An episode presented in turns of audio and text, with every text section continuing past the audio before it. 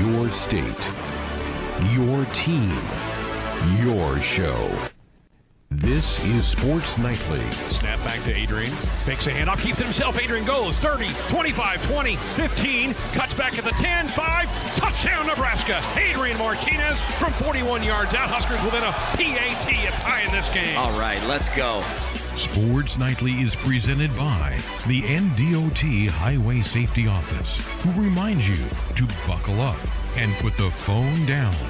Now, let's check the pulse of Husker Nation with your hosts, Greg Sharp and Ben McLaughlin. Yeah, we're here. Wednesday night, full show coming your way tonight. So glad you chose us to spend a little bit of your Wednesday night with us. The hump day, right? Getting closer to another weekend. People still digging out from the snowstorm over the weekend, and more and more cars getting stuck around town. I was involved in one of those today myself, so um, that time of year, right? It's January, snow, that kind of time of year. All right, here's what we have on the show for you tonight. Our good buddy Jeremiah Sirles is going to join us here in a little bit. We'll get Jeremiah's take on all the latest happenings with Husker football, with the particularly the announcement yesterday of the three young men who were entering the transfer portal. What does that mean for Nebraska? We'll get his thoughts on that. And also, if you if you're on social media, you might have seen Jeremiah breaking a table. That, I mean, is that right, Ben? He broke a table. That's that. I guess that's just what Bills fans do. They just, uh, you know, they, they hop on the tables and they and they bust them to to be a part of their their Bills mafia. And I think he was officially um, welcomed into that. So congratulations to him. We're going to get the story on that. He was apparently in the parking lot at Arrowhead for the uh, AFC Championship game and he retired as a Buffalo Bill, so we'll find out what that's all about with Jeremiah coming up here in a little bit. I can't wait. Hour number two, it's our women's basketball show for the week. Amy Williams will be chatting with Matt Coatney. Huskers coming off a victory over Illinois a couple of nights ago. They get set to host the Badgers tomorrow night. In fact, that will shorten our show tomorrow evening. So uh, Matt will get the latest on Husker women's hoops. They're playing well. I know disappointed that they dropped the home game a week ago to Minnesota, but uh, been playing good basketball, including a road win at Illinois on Monday. So that show coming up in hour number two. So get your comments, questions ready for Coach Williams in the second hour. Third hour, buy sell. It's Wednesday night, so buy sell is back. We will see how he fared in some of the questions from last week and see what the guys have come up with for, for questions for this week. And we'll talk some Husker wrestling with Mark Manning in hour number three as well. They get set to host Wisconsin over the weekend, a Sunday duel at the Devaney Center. Nebraska coming off of a sweep over the weekend where they beat both Northwestern and Maryland in duels on a Saturday. So we'll hear from Coach Manning about where this team is now a couple of weeks into their season. They had the opening win over Minnesota, lost at Iowa, and then won the two matches last week. So they're currently three and one in duels in Big Ten play. So an update from the coach coming up in the third hour. Um, speaking of, of, Jeremiah being at Arrowhead, th- this is that lull in the NFL where you have the two weeks off between the championship games and the Super Bowl. As a fan, I don't know that I love it. I, I understand that there's a lot of logistical work that the teams and the players need to do.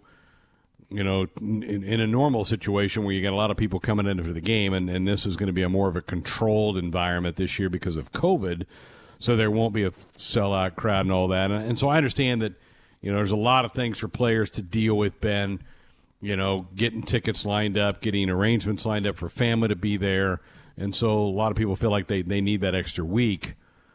I don't like it because I, I mean, I, I'm ready for the next game to come, right? I'm ready for the Super Bowl to happen, but we do have to wait another ten days before that takes place. Well, are you are you a fan of the of the break, or are you just used to it after all these years of doing this?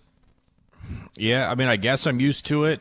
The, the fan in me wants, you know, once the game happened this weekend, but you know, I guess the fanatic in me is fine with it, at least right now, knowing where the Chiefs are injury wise. I think this week is and next week are going to do Kansas City a lot of good in getting some guys back on the field. Le'Veon Bell, Sammy Watkins, Willie Gay, Rashad Fenton, all guys that have missed time.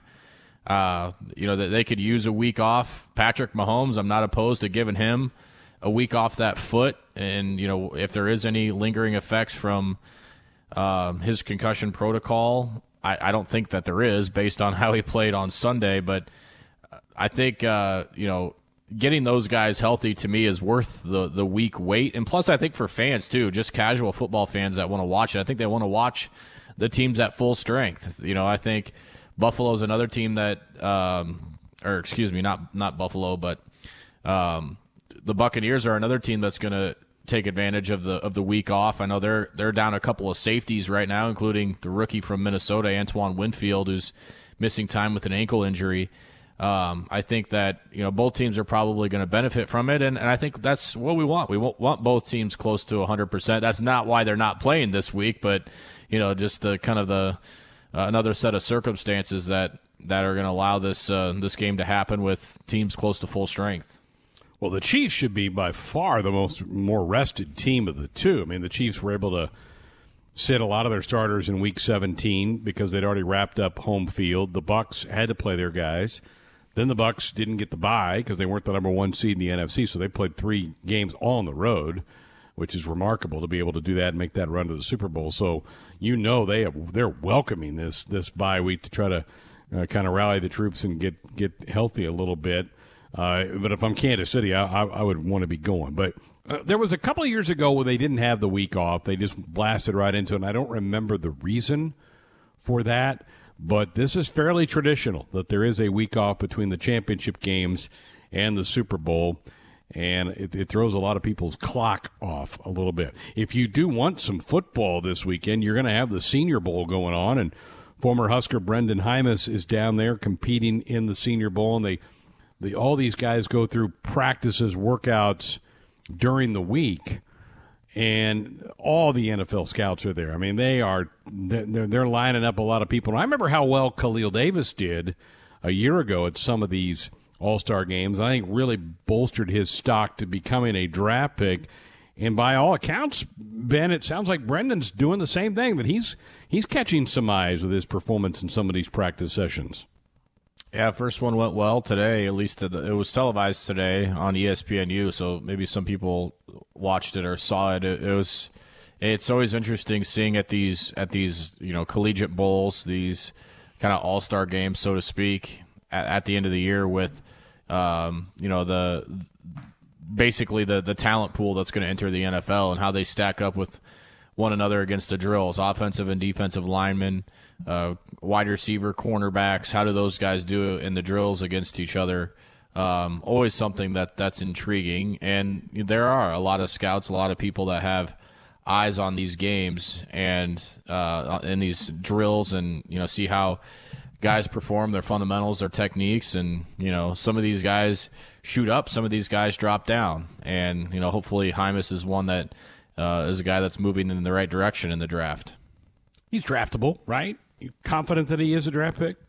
I think I think so. I, I feel fairly confident that that he'll be picked. I I, th- I, don't know that he would have left Nebraska that early if if he wasn't. Um, hearing the things that he wanted to hear, you know, uh, with his projectables and uh, you know his draft grades. So yeah, I, I would be surprised if he wasn't picked. Four year starter, man. Started out on the right side and moved to left tackle his sophomore year and didn't redshirt at Nebraska. Did get his degree, which is great.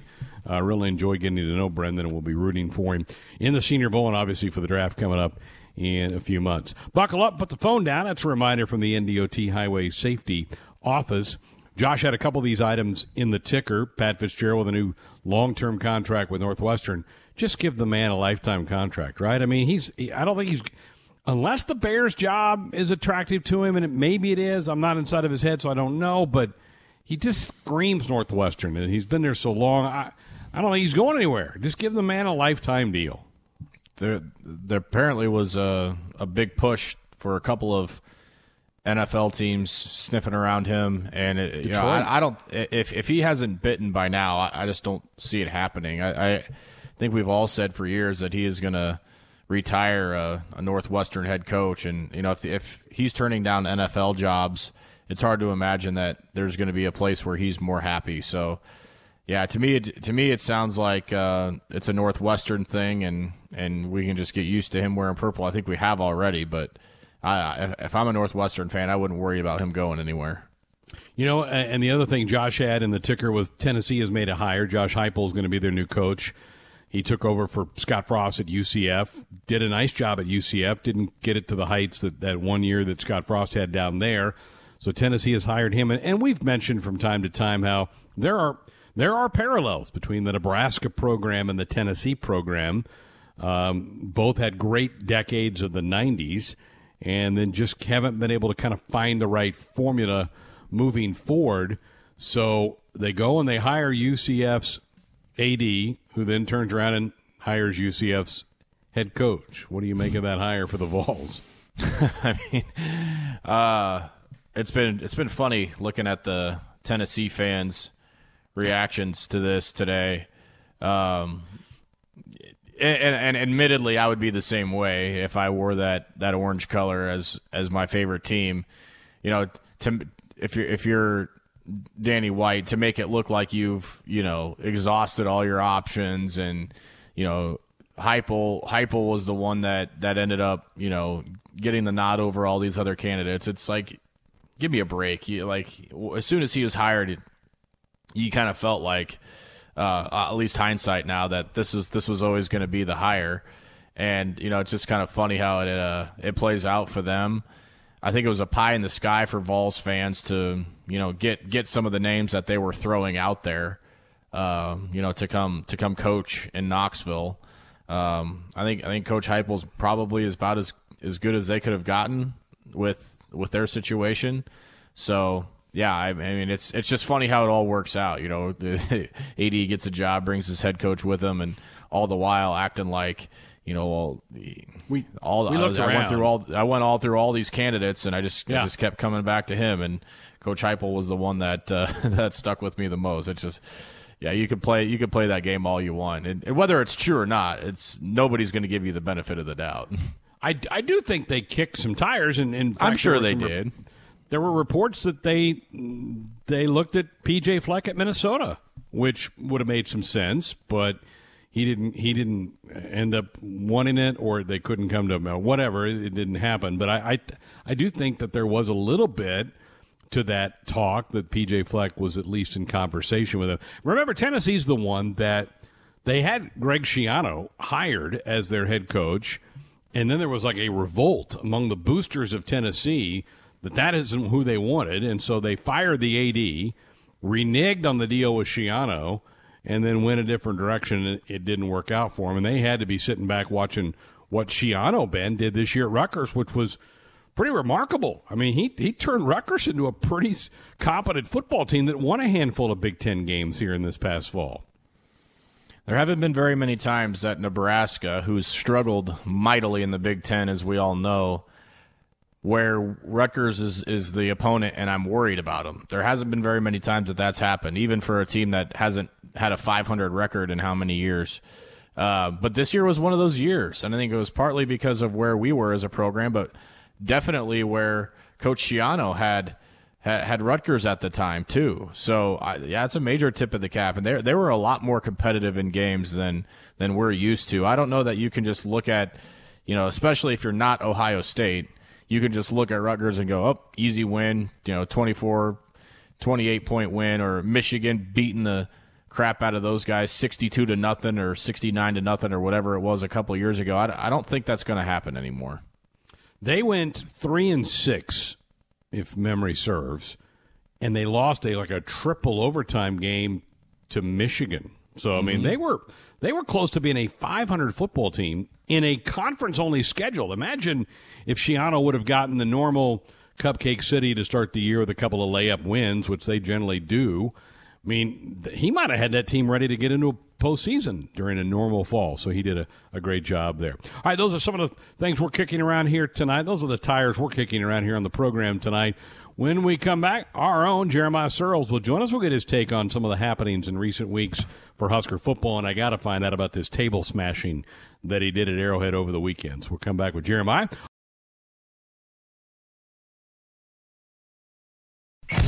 We're back on a Wednesday night, Sports Nightly here on the Husker Sports Network, and delighted to be joined by our own Jeremiah Sirles, who I I was on social media on Sunday and I see this guy in the back of a pickup truck jumping on top of a table in the parking lot of Arrowhead in Kansas City, and he, he struck an amazing resemblance to Jeremiah Sirles. Could that have been you? It was me. It was. It's nice to be chatting with you at 6:30 p.m. Um, Yeah, not yeah. a nice a.m. It's it's a good change of pace, but yeah, I did get the chance to make my way down to Kansas City to support the boys in blue there, and didn't quite go the way we planned. But I'll tell you this: Arrowhead's a fun place to tailgate. You you you spent some time with several different franchises. Which, which one do you have the? Would would it be the Vikings that you have the most memories of because you played the most with them, or, or how, and how was each franchise maybe a little different? Yeah, so San Diego is is just kind of my intro to the NFL, right? I mean, you come from a place of Nebraska where it's a complete diehard fandom, and you go to San Diego, which really didn't have the fandom that I kind of thought that every NFL team had, right? You think San Diego, cool place. Qualcomm was an absolute dump, um, and then that didn't help that the the fans there, I mean, just weren't very interested. So then I get traded to Minnesota, and great fan base, and just so many good memories there, especially with the 2017 team, the Minneapolis Miracle, going all the way to the NFC Championship, and I mean that was just such a special 13 and three season. And then I go to the Bills and get to kind of flip for it brand new quarterback, rookie, young gun. We go six and ten my first year there, and but really the fandom in, in Buffalo is so much like Nebraska. Just diehards every game supporting you no matter what. I mean, it could be minus twenty out, and the the tailgates would still be packed. And I am so sad that Orchard Park, Buffalo, New York. Didn't get to go to home two home playoff games after 25 year drought. I mean that place would have just burnt to the ground. Yeah, it would have. How, how about um, w- w- the way they treat players? Was it different from organization to organization, or is it all pretty standard? The fans are like the front offices. No, just the, the how the how the franchise treated their players. You know, I think the biggest difference was when I got to Buffalo, they were really big on every coach, every GM says we got to recruit the right guys, right? I mean, or we got to bring in the right guys, draft, free agency. But Buffalo really sticks to that. And there's been multiple times I think Buffalo's turned down some incredibly talented players because they didn't fit the mold that they wanted to there in Buffalo. And there's something about every player in Buffalo has to somewhat embrace the the Buffalo Bill Orchard Park New York mentality of it's cold, it's snowy, it's gross and it's just football. And some guys can do that and some guys can't. And so they really treated you differently up there of kind of this is the culture and you can buy in or you can kind of hit the road. And some guys have hit the road up there. I mean, when they wanted to bring Antonio Brown, they were like, "No, he doesn't fit." Unbelievable talent playing in the Super Bowl, but he just didn't fit the mold up there. And, and Buffalo really sticks to with Sean McDermott, Brandon Beane, I mean, coach of the year, GM of the year type guys, really understand what it takes to put a winning culture together. And they're really doing it. Nice job up there up north. Jeremiah Sirles with us here on Sports a former Husker and former NFL offensive lineman. Kurt Warner, a couple of weeks ago, made the statement that he thinks that playoff games ought to be played at neutral sites in good weather. That you you know having to play games in bad weather in Green Bay or even Kansas City or Buffalo or a lot of places in the NFL are cold weather climates. What do you make of that? No, that's a terrible idea. Sorry, Kurt Warner. I know you're one of the best, but you why, you. why play why play for home field advantage then? I mean, if that's the case, you might as well take the top eight teams or top seven teams, whatever it's going to be, and just roll a bunch of dice of wherever the seating is going to be. I think that if you're playing for home field advantage, and it shows throughout the NFL year, the guys that can play at home and protect home turf are the greatest teams in the NFL that year. And so you deserve and you've earned the right to say the road for the Super Bowl comes through wherever.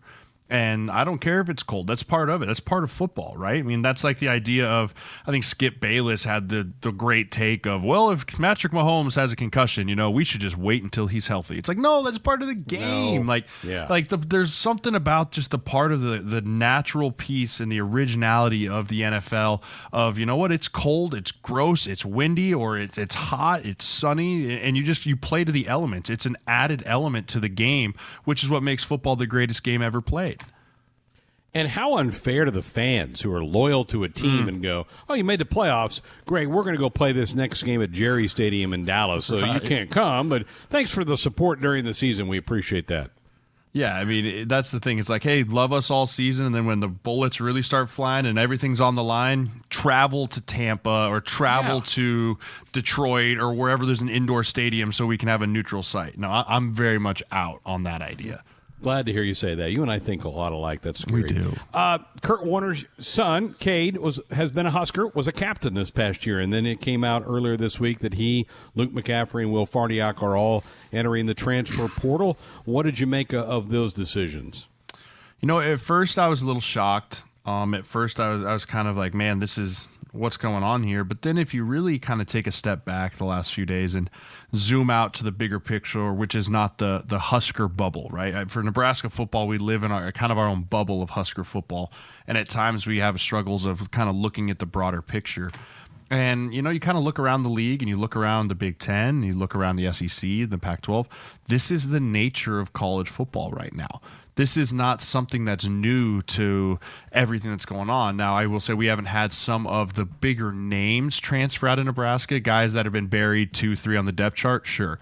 But guys that have been playing and starting and contributing leaving, that's a tougher pill to swallow. But at the end of the day, I kind of look at it from a business perspective where if you bench a guy and you say, you know, we're going in a different direction, that's a business decision by the team. A lot of these kids view this as a business decision of what they can view for them to make the best efforts in them. And do I agree with it all the time? No. But a lot of times, too, we don't get the full picture as to why people are leaving and why people are going. And a perfect example is we got the running back coming in from USC, right? He transferred. Everyone's like, boom, transfer portal, love it. And then we have a couple guys that want to move out. It's like, boo, transfer portal, hate it. So I think that you kind of don't get both here. And we're going to have to learn as fans and as analysts and as post players and, and guys that just kind of this is how we have to accept it and not learn as it's attacking kids and kids are soft for not wanting to go, but just understand that this is the new nature of college football. And we really just kind of had to roll with it and figure out how we're going to navigate through these times. Jeremiah, there, we're approaching 1,500 names in the transfer oh, portal. There's not scholarships for 1,500 players. Well, the, a lot of these guys are going to be out in the cold, right? Yeah, and I think that that's something that universities now that we're as we're adapting, universities need to adapt in really educating players on what it means to hit the transfer portal button. I mean, if if you're thinking, "Hey, I got a scholarship here. I'm going to get an education. I'm going to get a chance to compete and play football, but I want to go somewhere I can start and do something right away." I mean, it's the age-old adage that grass is always greener on the other side, right? Until sometimes you're standing there going, "I never made it to the other side." And you're sitting there in the transfer portal going, wow, I'm not even going to play football this year because there's just not enough room for all these kids of incoming kids out of high school, transfer portals. Like, I really do think we're doing kids a disservice if we don't educate them on the risks that they take by hitting the transfer portal and understanding full well when you sign up for this, you're giving up a whole lot that kids would die for to have the opportunity to do at a school like Nebraska, Ohio State, South Dakota State. I mean, so many different places that you can't just assume you're going to get picked back up somewhere right away. Now, a guy like Wan'Dale, a guy like Luke, sure. Yeah. I think of a guy like Little Farniok, doesn't have a ton of playing tape, doesn't have a ton of experience. Does he think he's going to make a lateral move or does he think he's going to have to make a move down or what's going to happen with him? There's so many factors that go into these types of decisions. How do you feel about the the offensive line? And we just go over the losses. You've got Jaimes, who's been at the senior day this week. He's going to be fine. Matt Farniok goes. We'll, we'll maybe get an invite to camp. I don't know that he gets drafted. Will Farniok transfers. Boe Wilson leaves, ends up at Western Kentucky. Matt Anderson leaves, goes to Louisiana. Uh, Christian Gaylord says, "No, I'm I'm done after six years. I don't want to do a seventh. are you are you feeling okay about the offensive line coming back? I think there's a lot of question marks. I mean, the thing that gives me hope is watching Turner Corcoran against that last game mm-hmm. of Rutgers. I thought he played extremely well. So, I mean, you got a young guy there. You got a guy in Bryce Benhart who you usually see a lot of guys take big jumps in their second year starting, right? You see guys that are kind of no longer just getting their feet wet, but now they can now shift from surviving to contributing at a very high level. Then you got Cam Jurgens, who's going to be really the veteran kind of in there at center, holding everything down now, being year three starting, but he's got his own bit of issues going on with the snap issues that came through this year and a little bit of everything there. You've got Ethan Piper going into a second full year of starting, which I really like. And then the right guard spot's kind of where you're looking, going, who do we fill in here? Like who who's going to be the guy that steps in? There's a lot of names that could get thrown in there, but I think that we'll see a lot of rotation in there during training camp. and kind of see who's going to take over that spot. I'm not entirely sure who takes over that spot. I, I almost guarantee you it's going to be a name that we're all going to go in September. Really? Him? All right. And then kind of roll with it. I mean, there's a lot of guys that have experience there, but I could see Hixson being in the mix of a guy that's got a year starting experience. He sat the bench last year. Maybe he developed a little bit more, get him a chance to go in there and compete. But we got a lot of young talent coming in on the offensive line in these recruiting classes. I want to see them sit the bench for one or two years, develop physically, and then get put out there. So it's on these young guys that are on the offensive line right now to hold their jobs down so that you can start developing the second tier of the pipeline here in two, three years. Another name that keeps popping in my head is is Nouri, the, the transfer from Colorado Yeah. State who grew up in Norris, because I remember Greg Austin say, saying over the summer, don't sleep on Nouri. Well, there's a guy that started at CSU two years ago, sat this year, didn't get any snaps. And you also have a, there was a Ezra Miller that transferred from Iowa a year ago that sat out this year. I think there's going to be some real intense competition, which will make spring ball fun to follow here in, in a couple of months. All right, uh, you doing okay? Family all right? Everything good in your world?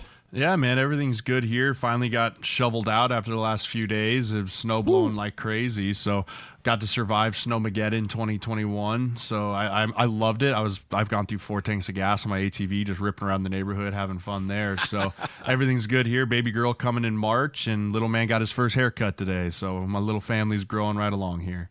Very good. Well, it's always good to catch up with you. Thanks for your insight. Glad you survived your table drop. You didn't hurt yourself, did you? Did you? Absolutely Did you not. feel bad I- the my next only day at re- all? my only re- my only regret is I didn't get higher.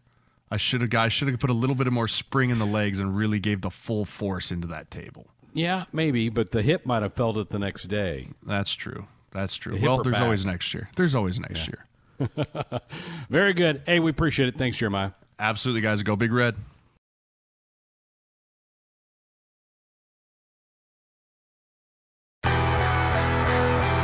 It's the Nebraska Women's Basketball Show right here on the Husker Sports Network. Sam out top, drives down the left lane line, drives, uh, skims the rim. Not good. Put back up by Bella Cravens and in. Bella Cravens with a big putback. She's got four, two point game, seven seconds to go, third quarter. Our weekly look inside Husker women's basketball. Sam Haiby in the forecourt. Huskers trail by one. They can take the lead with a basket here. Scoggin off the bounce, projects the screen.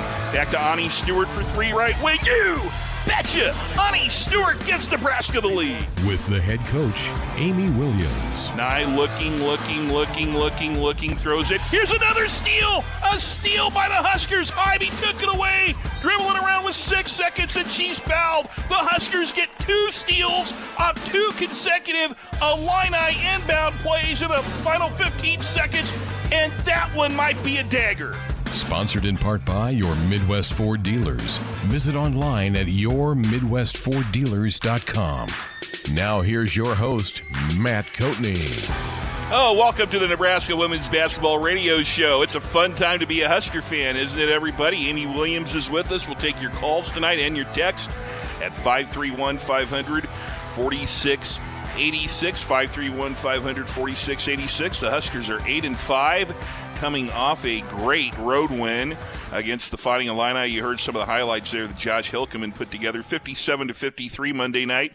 The Big Red has won three of their last four. They won five of their last seven. But Amy Williams, going into this show, I've often thought the worst car incident you've had since you became coach here five years ago may have been your first year when uh, you didn't know you parked in the wrong spot and I had to go take you to find your car where the city authorities had taken it after doing this show.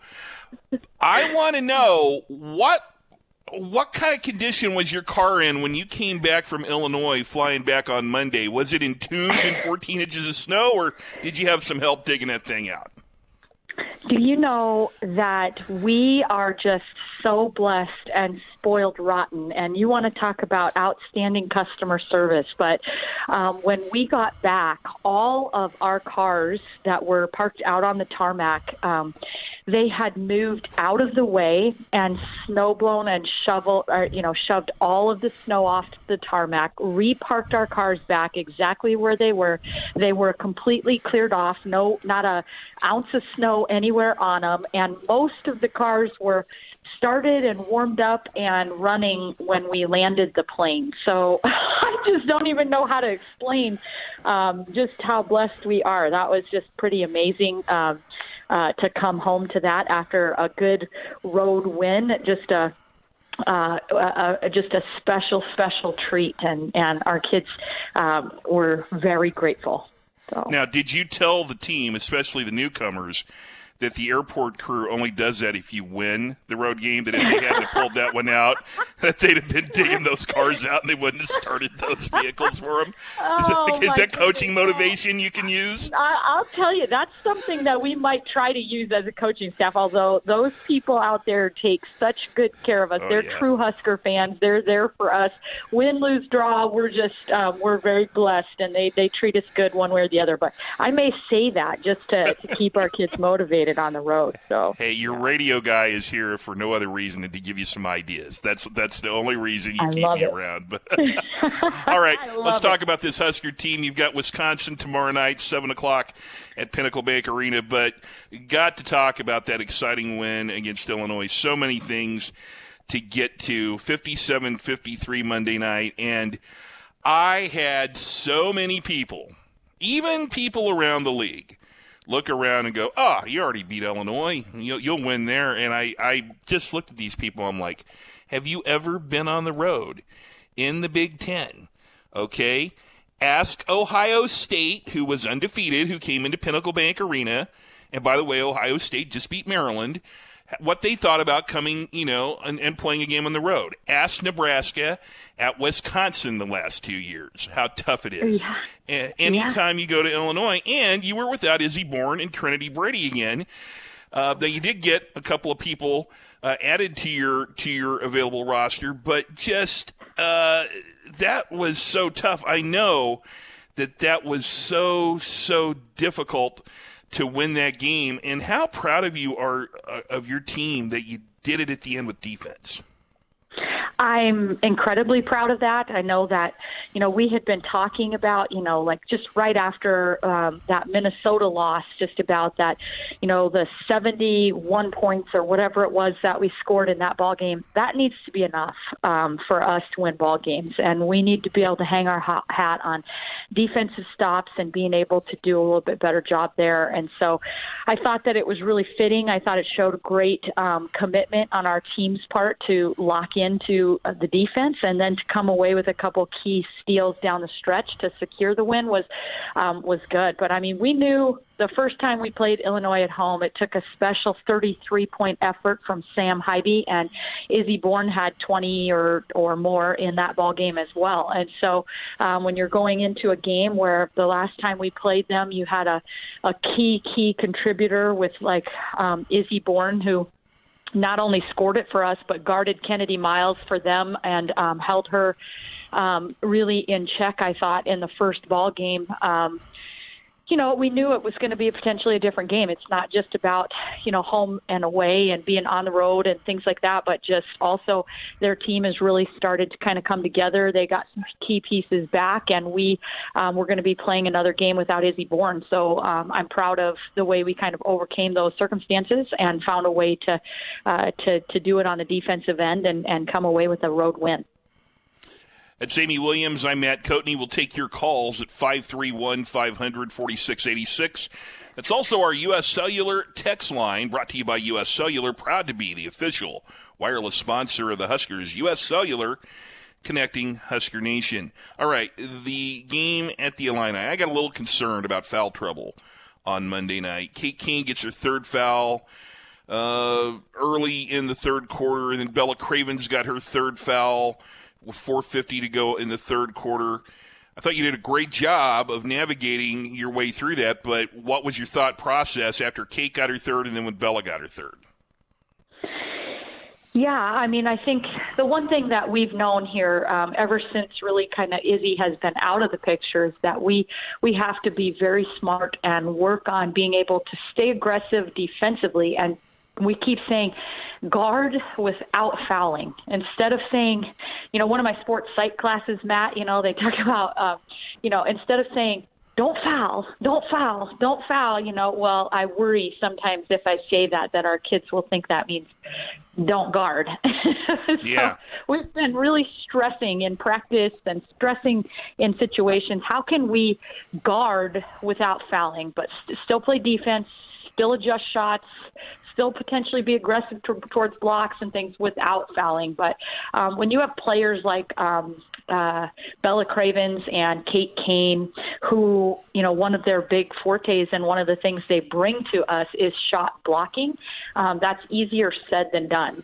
And so um, for them, to occasionally put themselves in a position where um, they may be called for foul and stuff. That's going to happen on occasion, and um, and I just was really really proud of what happened. Um, then was we had other people step up, and we knew that that's what it's going to take for our team to be successful and be special.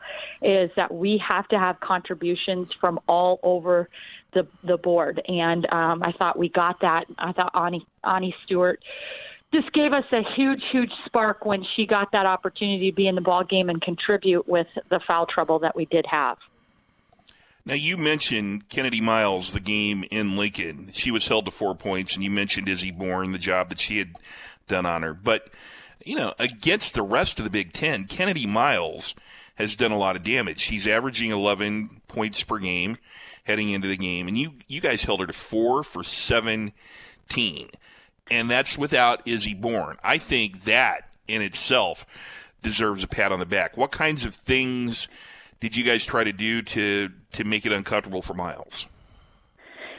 Yeah, and, know, I think that just like I mentioned, I think that there were a couple of times where um, when she tried to get to the basket, um, I thought Bella and Kate both were able to kind of time her up pretty good and get a couple of blocked shots on her, which made her a little less likely or hesitant to come in there. And then she was settling for mid-range jumpers, which she's more than capable of making. But um, you know, we felt like that if we could just get her to take those shots over contested hands, um, that that would be our best way of trying to defend her. And um, I think ultimately, uh, you know, she's still found a way to get up 17 shots, and she's just a really good player. She's a great rebounder. I know that's um, one of our biggest keys is just not to give her second opportunities. I know she had, I think, nine nine rebounds in the game, but most of them defensive. And you know, I thought we just did a good job of keeping her off of the offensive glass, which really helped us to control her offensive output as well.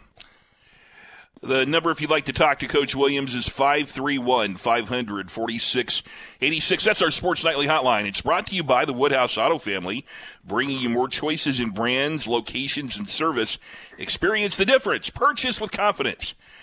This is what Woodhouse. Amy, I'm glad you brought up Annika Stewart because I was going to ask you about the job she did stepping up. You know, here you are, you're exactly halfway through uh, league season, and you're already down one post with Izzy Bourne. And then I talked about the foul trouble.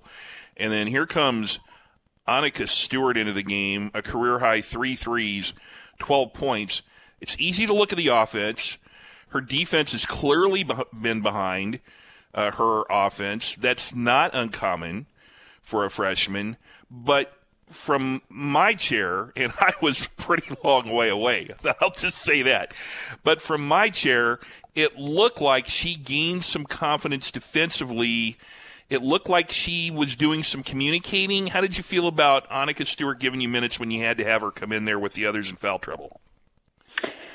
Um, I thought she did great. She's continuing to really improve in that area and putting it as a focus. And um, I think um, she had one play where she really kind of swam around and got a steal when they were trying to post feed inside to Eva Rubin, and then another play where she took an offensive foul, um, you know, as she was working in post defense. And so I think, um, you know, both of those plays were equally important as the threes that she was able to hit on the offensive side of the ball. And I think um, she's really uh,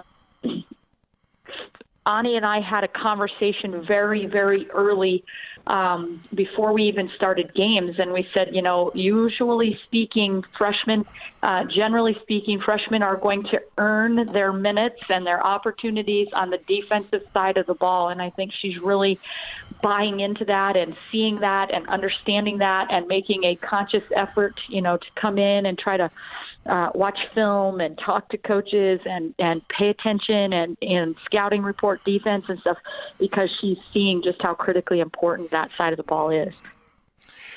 Well, we we mentioned Sam Haiby a little bit, but I with Wisconsin coming up, I think it's important to remember how that game ended last year uh, with Nebraska ahead too late Wisconsin inbounds the ball, and Sam Haiby jumps up and takes the ball away from Nia Beverly on a pass. Hit two free throws, eventually won the game. Then at Illinois the other night, here's Aaliyah Nye going to throw the ball in, and when I watch the replays, you know, I've told people many times, they're like, you know, what what do you need to be a truly great team? And I said, you need playmakers people who, no matter what the scouting report says, no matter what the coaching is, in crunch time, they just make a play. And I saw Sam Haiby, in, in, in, just looking at her, I'm like, she's like, this is going to go to Janae Terry. And she started running, and she outran Janae Terry for the ball and stole it. She just made a huge play. That's two games that I'm just bringing up right here where Sam Haiby arguably won you the game by making great defensive plays – that you didn't necessarily coach. Is that a fair statement? Yeah.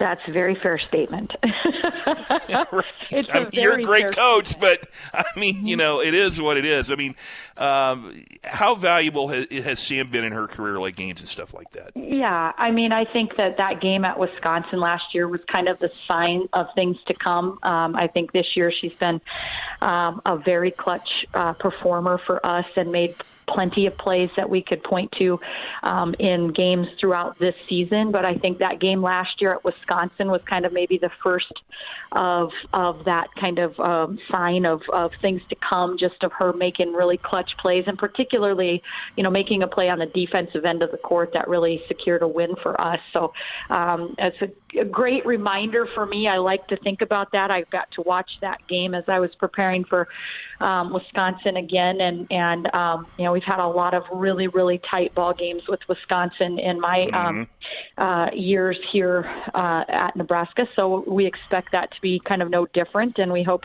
uh, you know Sam will continue to you know be that kind of um, instinct player that can make big plays uh, down the stretch.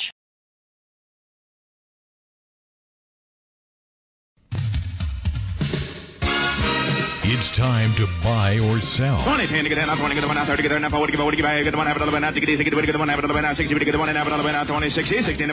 Now here's the hosts of Buy or Sell, Josh Hilkeman Sold.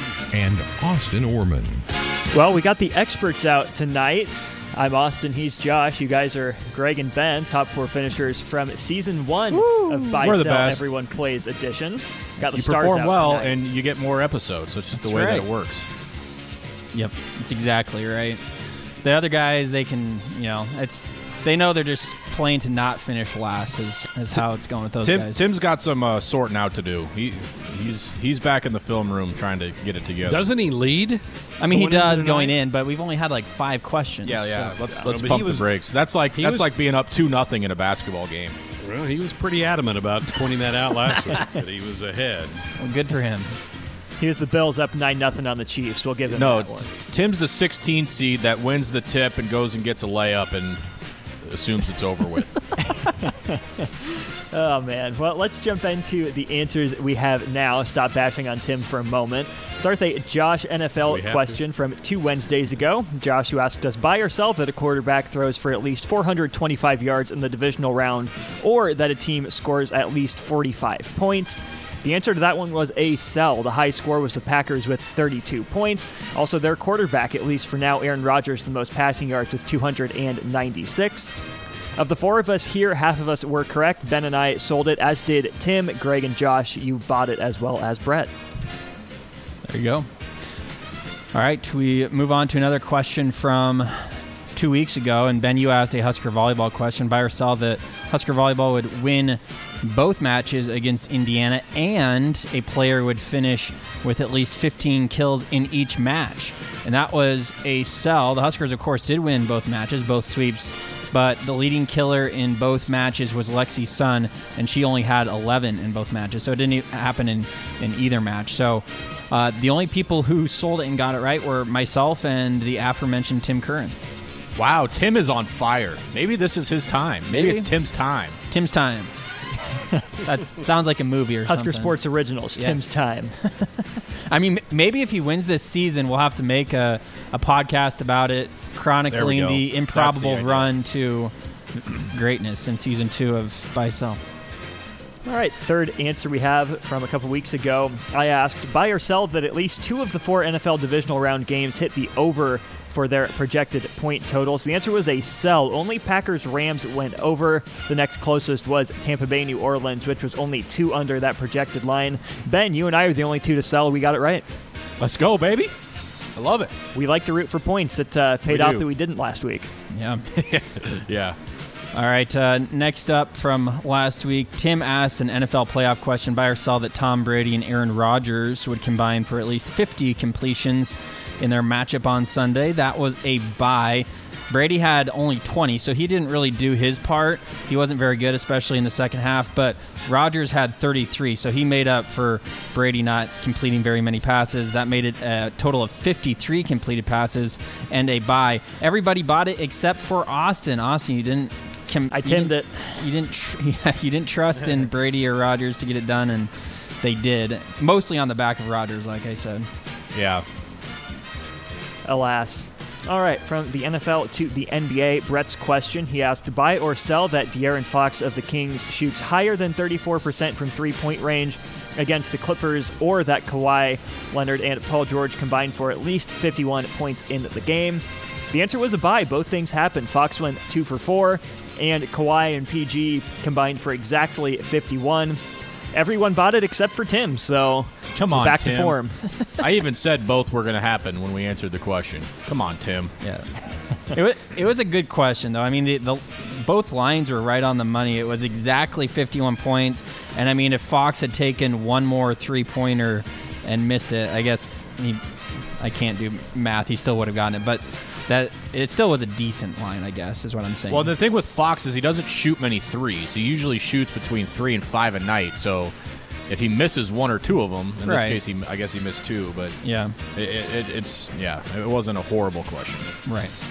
All right, Ben, you had another question here, also from the NBA. Buy or sell that Kemba Walker would shoot at least 44% from the floor and score at least 20 points in the same game before the next edition of buy sell, which of course is right now. That answer was a buy. The old parlay came through. He had 21 points and shot 58.3% from the floor against the Cavs this past Sunday. And four of us bought it. The only two who didn't were Brett and Austin. So the other four of us got it right. Brett and Austin incorrect with the sell. What's crazy about that is you think about when Kemba came back the big worry with the Celtics was going to be how him, Jaylen Brown, and Jayson Tatum play together. Well, luckily for Kemba, Tatum ended up missing like three more games than they had originally thought. So Kemba got all those minutes, mm-hmm. and so uh, I think it was the the game after he did that, um, and I think it's actually tonight is the first time that they're all going to be on the floor together for the yeah. first time. So kind of lucky how that worked out. Crazy. Four Ken believers, two unbelievers. We'll finish up. How up. dare you? Shame on you. Yeah. You just learned your lesson. I did. I will never doubt Kemba again. All right, one other player to not doubt, Sam Haiby. Tim asked us buy or sell that Sam Haiby of the Nebraska women's basketball team would score at least 16 points or record at least six assists against Illinois on Monday. Correct answer was a buy. Haiby put up at 22 points against the Fighting Illini, and all of us got it. No one biffed it. We all bought it. Good for us. Way to go, team. We all believed. We all believed. So let's uh, run through the results from this past week. Ben is you, Tim still in first? Well, we'll get there. First of all, Ben this week was the best of out of all of us, six of seven. So really solid performance by you, Ben. Only missing one, so uh, one on the week. Tim and I were both five of seven. Austin, you and Greg were both four of seven, and then Brett brought up the rear this week at three of seven. So overall in the season, yes, Tim still has a lead. It's by one point. He's ten of fourteen on the season. Uh, one point lead over Ben, you, and myself. And then Greg, you and Brett are at, right at 50%, 7 of 14. Austin, you're bringing up the rear right now, actually, at 6 of 14. So you need to kick it into gear a little bit. I, I do. It's. Uh not a great start to the season, but it's still early. I, I think Tim and I will regress to our respective means before too long. Austin, I got to ask about your psyche. This has been a rough couple of weeks for you. You you get dethroned off face off, and, and your percentage on buy sell isn't great. do they have anything how to do, we, with how, each other? Is my question. How do we pull you out of the slump? What do we got to do? You know, it's one of those things where we just keep talking about this slump I'm in, and it's one of those things where I'm just trying to move on to the next game. It keeps getting brought up. I'm just a little bit of a mental midget right now, as you might well, say, Ben. Welcome gotta, to the media. Welcome to the media know, circus. I know. I just wasn't prepared, so I just got to got to work through it in real time. Go back to the basics, one game at a time. Got to execute better what it comes down to. Fair enough. All right, Greg, you lead us off tonight. All right, Husker women's basketball question. Buy or sell that the Huskers have three players in double figures tomorrow in their game against Wisconsin? I'm going to buy it. Whew. The other night against Illinois, they had three. Haiby got into the 20s, and then they had a player with 12 and a player with 11. Hmm. Yeah, they really haven't been shooting it very well. Right. Uh, that's actually impressive that they had three, given that Haiby scored 22 of what their 57 points. So I, I'm going to sell it. I'm going to say that Haiby goes off again and one other player goes off, and then nobody else gets to that double digit mark. So I'll sell it. Not saying they're going to lose. I think they'll win, but. I'm going to sell it also. Uh, let's let's split it down the middle. I'll take the buy on this one. I'll buy it. Very good, Ben. All right, boys. High, high octane, thoughtful question here. Buy or sell that the coin flip for the Super Bowl lands on tails. Tails never I'm fails. Buying I'm buying it. Give me tails all day. Yeah, same. Like I said, tails never fails. I just had my internet browser flip a coin. It came up tails. I think that's a sign. I'll buy it. I'll be different. I'll sell. Greg's going heads. wow just going out on a limb. I don't know what your research showed, but that's crazy. All right, I'm sure somebody out there has tallied it up. How many? Yeah, probably. The, the Did you? You, you didn't do any research, Ben? To nope, no research. No research. All right. I, the only reason I thought of it is because it's the most popular prop bet on Super Bowl Sunday. So yeah, I think we've uh, asked the question before. Maybe I'll try to look it up before the end of this segment, but I, I think we've asked that question before. Uh, let's go over to Husker volleyball next. Buy or sell that Nebraska does not lose a set before their match with Minnesota on February 19th. Uh, they face Northwestern this weekend, then Maryland and Rutgers before they take on the Gophers. And I will buy it. I I know that anything can happen, especially in, in volleyball, but uh, I'll buy it. I think that they remain uh, unblemished before they, they face off with the Gophers. Not losing the entire set that long would be absolutely impressive, but with everything they have come back, they didn't hardly miss a beat against Indiana opening weekend. So, yeah, I'll believe in volleyball. I'll buy it. Yeah, I'll buy. Sure, clean sweep. We got a lot of we got a lot of faith in Hustle. How, how about that? We're, we're all buying the fact that they're not. Gonna, not going to drop a set for like the for first however, however many weekends. That's right. Insane. Well, that's a lot of sets because they've already played six, and then they're going to play 18 more. So that's 24 sets. They'd be 24 and 0 in sets going into Minnesota the, if that happens. The only chance they have of losing ones this weekend. I agree. Yeah, I agree. Because Maryland and Rutgers are brutal. Yeah, brutal. Yeah, yeah, I 100% agree with that. And I, here's the thing: it's interesting how playing back to back, playing the same team twice in the same weekend. But to me, that gives the advantage to the better coach and coaching staff, and I think the Huskers definitely outmatch all their opponents in that. So I, you know, it's a matter of winning that first match and then not taking it easy in the second one. All right, from Husker volleyball to college basketball, my question for you guys is buy or sell that the Big 12 wins the Big 12 SEC Challenge in men's college basketball this weekend. I am going to buy that one. I'm happy to give you the matchups if you'd like as well. Let's hear them. All right, so these are all on Saturday. From the top, we've got the Trevor Knight Bowl, Alabama and Oklahoma in Norman.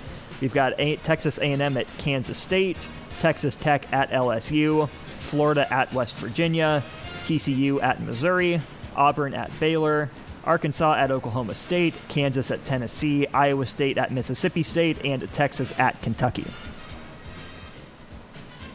You're buying for the Big 12, selling for the SEC. And there, so there are ten total match, ten total games. Does that Yep. sound right? Yep. So, So if it's a got tie, Big then- Ten's got to have si- or Big 12's Yeah. got to have six.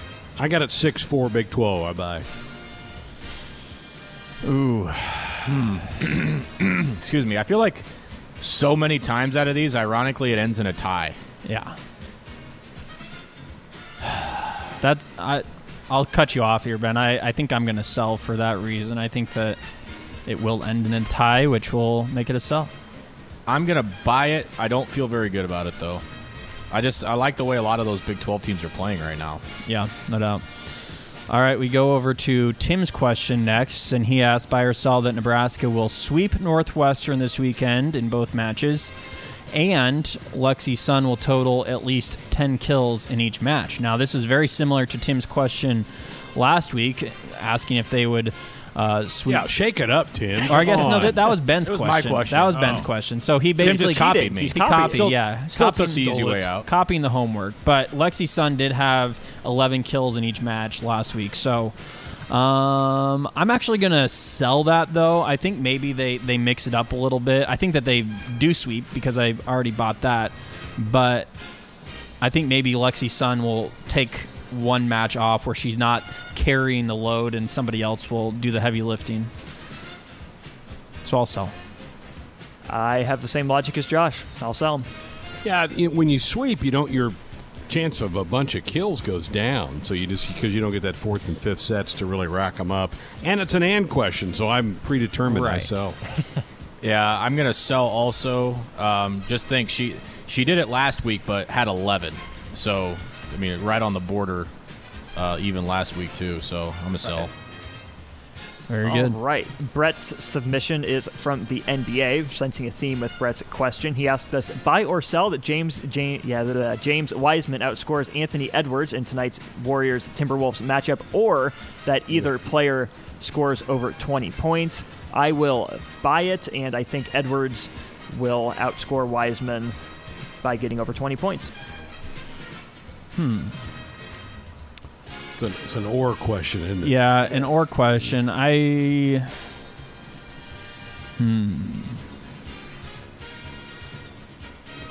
I, I, I'll buy it. Usually with an or, one of those two hits, I think. Yeah, I feel like it's kind of hard for it not to. I don't really know a lot about either of those guys, so I'll just buy it.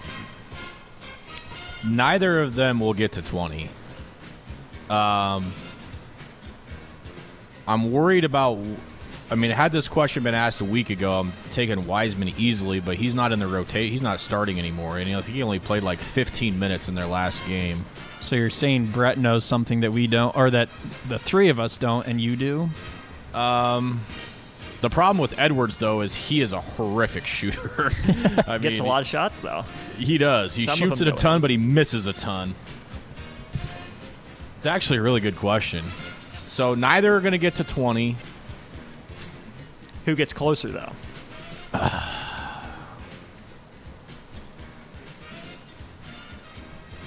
Man, give me. Um, I'm going to reluctant, reluctantly take Wiseman just because Towns isn't playing. So is that a sell? If you're buying that Wiseman outscores Edwards, yeah, then want, it's a buy. Wiseman. Okay, I'm buying. Wiseman scored double figures in his last five games. All right, very good. All right, Greg, back to you. Okay, uh, Husker wrestling question: Buy or sell that the Husker wrestling team scores at least 22 points this weekend against Wisconsin. And I'm actually going to sell this one. Hmm. How good is Wisconsin? They're ranked, I think, 18th. Like 22 is a decent number for Yeah. a duel. I'm going to sell it too. I think they get close. I don't know if they get there. You know what? I'll be different. I'll buy it. Why not? Well, I have seen Nebraska put up 22 points in two of its three ranked matches, so I'll buy it. Sure, why not? You know what? And Give you can. Greg, next segment when you talk to Coach Manny, you can tell him that Austin it. and I both bought that they would They- get them. The Huskers scored 22 against Minnesota, 6 against Iowa, 26 against Northwestern, and then they swept Maryland 36 nothing. There you go. Anybody wants to change their I'm buying. picks. I'm yep. Okay. All in. Ben, All right. All right, back to the NFL, back to the Super Bowl. Buy or sell that Tyreek Hill and Travis Kelce combined for more receptions than Mike Evans, Chris Godwin, and Rob Gronkowski in the Super Bowl. So you've got the big two for Kansas City and Tyreek and Kelce, and the three for the Buccaneers with Evans, Godwin, and Gronk. Hmm. And the thing that's tricky here is Sammy Watkins did practice some today, so he could potentially play in the Super Bowl, which would probably take a couple of receptions away from those guys. yeah, But I'm still buying. Give me the Chiefs. yeah. That's that's where my head is at. I'm I'm buying it. I know that it obviously could go another way where, like, even if you just shut down one of those, like if you shut down Kelce, then Tyreek's probably not gonna make up for that. Or you know, if for whatever reason Brady's just slinging the rock all around, then it, it could go against you. But I'm still I'm still buying it. See, the thing that makes me almost want to take Hill and Kelce is that Hill absolutely torched Carlton Davis the first time around. He had about 40 catches himself the first matchup. Uh, I'm going to sell, though. Give me the, the combination of three. Bye. All right, love it. Before we get to my next question, uh, I did find the time that we only asked one question about uh, the coin toss, and it was from two Super Bowls ago, and it was uh, asking if the team that would win the coin toss would win the game. And that was a sell because the Rams won the coin toss but lost the game. So we haven't done an actual will it land on Heads, heads or tails. tails. So Yeah. all right, I do have an NFL related question here with this one. Buy or sell that the winner of the virtual Pro Bowl will win by eight points or more. And I will buy it. I'm going to guess it's not a close game. Somebody is going one of the teams is going to be better at playing Madden 21 than the other. There's got to be a couple gamers on each side, but yeah, I'll buy it too. Yeah, I'll buy. How, what's the format? I don't even understand. There's a there's four uh, players, some uh, actual NFL or former NFL players, and then some other celebrities that are on each team. So four players on each team, five minute quarters. They each get to play one quarter of the game. Okay. One for the AFC, one for the NFC, and it's playing with like the actual selected, voted on rosters of the Right. Pro Bowl. Um. Yeah, give me the blowout. I'm buying it. Very good. Love it. Take the points. All right, last question of the week. Do you guys buy or sell that there are at least 130 rushing yards in the Super Bowl? I think we're going to see a very pass happy Super Bowl, so I will sell. I'll take the under 130. I'm buying it. I think that they're they'll run the ball a little bit more in the Super Bowl. You see teams, especially early on, come out a little bit more conservative, trying to feel each other out. So I'll go with a buy. And it doesn't take much to break off one big run and take up a big chunk of that. Right. And even some of those jet sweeps, those things can be Sure. runs.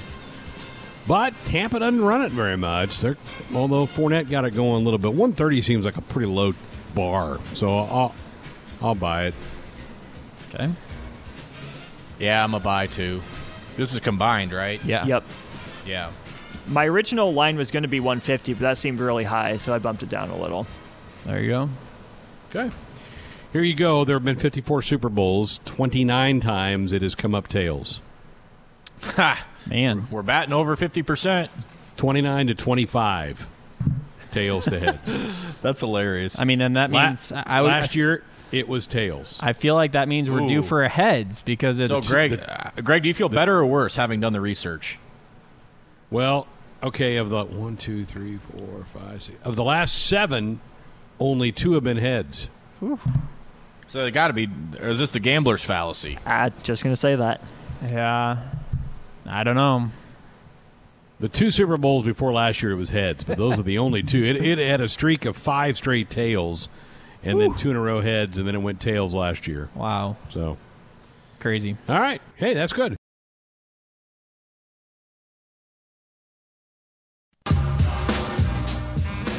We're back, Sports Nightly, here on a Wednesday night. Coming up this weekend, the Huskers will take to the mats for the final time this year at the Devaney Center against Wisconsin on Sunday. And join us, joining us now is the head coach, Mark Manning. Hey, Coach, how you doing? You surviving this wild weather week we were having? Yeah, we are, Greg. Yeah, it's it's uh, it's been wild for sure, and uh, record snowstorm there, but uh, yeah, we're getting through it, and, and our guys are making practice. It was a chore on uh, Monday, but uh, but our guys showed up, so it was awesome. Great. Well, you're coming off of a two winning two duels over the weekend over Northwestern and Maryland, and I know you challenged the guys. You you weren't overly excited uh, with the, the the results in Iowa City the week before. How, how did you feel like they responded last weekend? They they did a great job. They they responded well, and I think we just our intensity and our, our, our focus was, was better up and down the lineup. And, um, you know, our guys, uh, they, they, uh, they showed a lot of life and, and, uh, we, we put up a lot of points and, and just, just being aggressive and, and, uh, wrestling our way was, was great to see. And we just want to keep building off of it. You're, you're jamming a lot of matches into a short window here with the, the, the, the, delay of the start of the year. You had two duels last week, just one this week, and I know you got one coming up in a couple weeks. For you, I think you got three duels coming up. Um, how do you how do you combat the fatigue and yet get the work in to get them better? I mean, that's got to be a balancing act for you, isn't it?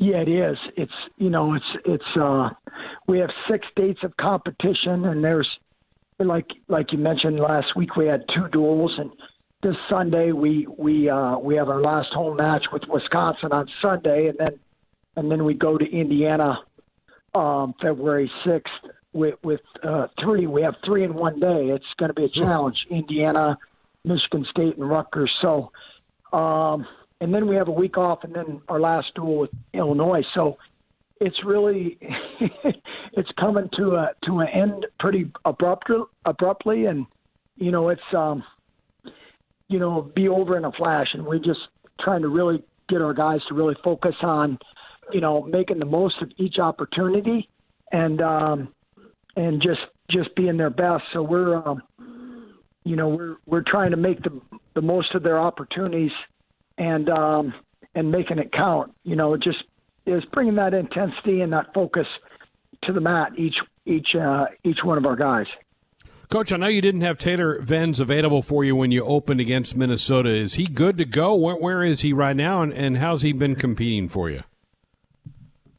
He's he's good to go. He um, he he competed really well last weekend. Um, you know, just going out against Iowa, he wasn't.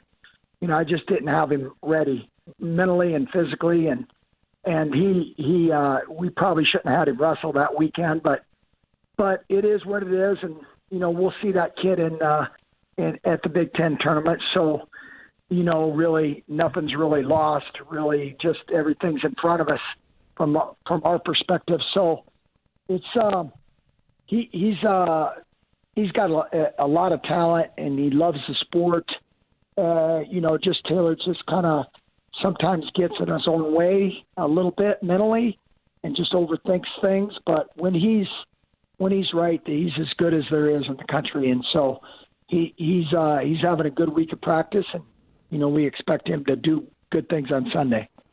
Visiting with Husker Wrestling coach Mark Manning, they do face Wisconsin Sunday at the Devaney Center. The last time they'll roll the mats out this year at the Devaney Center for a home duel for the Huskers. You've had some great battles down through the years with the Badgers. I know last year Peyton Robb was really impressive for you against Wisconsin. Update us on Peyton, and then give us a little history about these matchups you've had with the Badgers down through the years. Yeah, we've had some. We've had some. Uh, some back and forth matches. You know, um, you know, it usually it usually comes down to, you know, uh, we we've had a couple duels where where we've got a pin and and it's really separated um, the match uh, match score, you know, one way or the other. And uh, you know, a couple years ago, we got beat up there. We were probably favored, and um, you know one of our guys got pinned, and we were counting on a big win. So it just it it, usually comes down to a few matches, but but uh, I really like you know where our team is this year against their team, and uh, you know we're uh, you know we like you mentioned Peyton Robb. He's you know he's a sophomore. Um, he's off to a great start. He's ready to.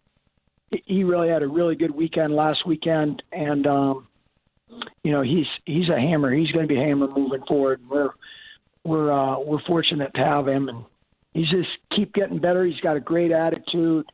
He's got a great spirit about him, and um, you know he his work ethic is second to none. And we we just he really adds to our culture. We really like this guy that just brings um, you know a lot of character. He's he's a you know academic All Big Ten guy. He's just a well-rounded young man. That's uh, he's going to be a champion soon. And coach, he's he's wrestling up a, a, level, right? He went from 157 to 165 this year. Is he carrying that weight pretty well? Yeah, yes. He's uh, you know, he's kind of in betweener, and you know, we just we we thought he might really compete better at 165, just energy wise, and he's a, you know he's a strong guy. Strength's not really a factor, and um, you know the the bigger in the weight class, usually the, the they're not as fast, right?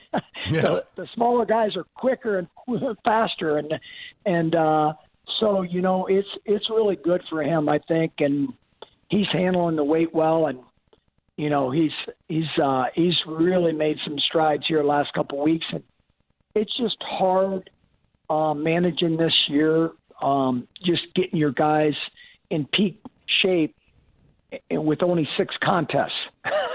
yeah. Because usually you have we have November and part of December really to get our guys ready for the Big Ten conference meets. And so, you know, just you know, hitting the ground running right away, it's it's a it's a lot different, and um, you know, it's a lot different for our guys. But same for everyone, I guess. And we're we're just trying to take advantage of that and make make sure our guys are the most well prepared uh, team out there. How big of an adjustment has it been, if any, that you don't have a lot of folks in the building when you do these? I mean, wrestling's and uh, sports in general is just an, you, you get the adrenaline from that the people that are rooting you on and all that stuff. And now they can hear their teammates and you and the coaches. But has it been an adjustment? Is it? I mean, maybe you even notice it that there's not a lot of noise in the building. Yeah, for sure, uh, Greg. You're you're right. You know, sports are about emotion sometimes, and that emotional boost you can get, your team can get, or individuals can get, or are are huge. That can that can put you over the top, and and and competi- and competition of any any sport. So that that emotional thing is what we really talked about before our season start. That you really have to you have to bring the emotion. You have to be the emotional guy, um, and that that energizer bunny. You know, because you're not getting it off the crowd. You're not. You know, it's just not the same. Um, obviously, we notice it at, at Iowa City. Uh, yeah. Uh, even their coaches were were uh, pretty loud, but uh, but there's not 15,000 fans in there breathing down you down your neck. So uh, that was a re- relief for us. But but at the end of the day, it's it's uh, about stepping on that mat and really using it your advantage, your your energy that you bring, and I think that's that's really good for these young people because I don't think you know if football player goes out, you you how can't you be juiced up with ninety thousand fans, right? Or yeah. in Pinnacle Bank Arena with eighteen thousand. I talked to Fred about this and, and Doc and stuff. You know, it's easier to get up and and it's it's just a skill that you have to learn. You have to get yourself up ready to go, and and uh, I think our our guys are dealing with it pretty good, and and they're they're trying to master it on the on the fly. Well, that's great. You mentioned Fred and Doc. How about what those guys are going through? That's got to be rough, right? Ooh, I saw I, I saw Fred uh, yesterday at, at the Bob Devaney Center. First time I've seen him since I think January sixth, maybe. So uh, he looked good. And he he looked like he's doing well. So uh, yeah, it's uh, that's a tough go for these guys. You know, I know, you know they're got Derrick Walker back, and you know they were they were liking the the the way their team was was trending and getting you know used to playing more and more games here in the Big Ten. But yeah, we're hoping they're they're going to get back soon. I, I guess another week or so, right? Yeah, one more week. Coach, we appreciate it. Good luck Sunday. Yeah. Huskers against Badgers, two o'clock at the Devaney Center. It's on BTN Plus. We always appreciate it, Coach. Good luck on Sunday. Hey, thanks a lot, Greg. Go Huskers.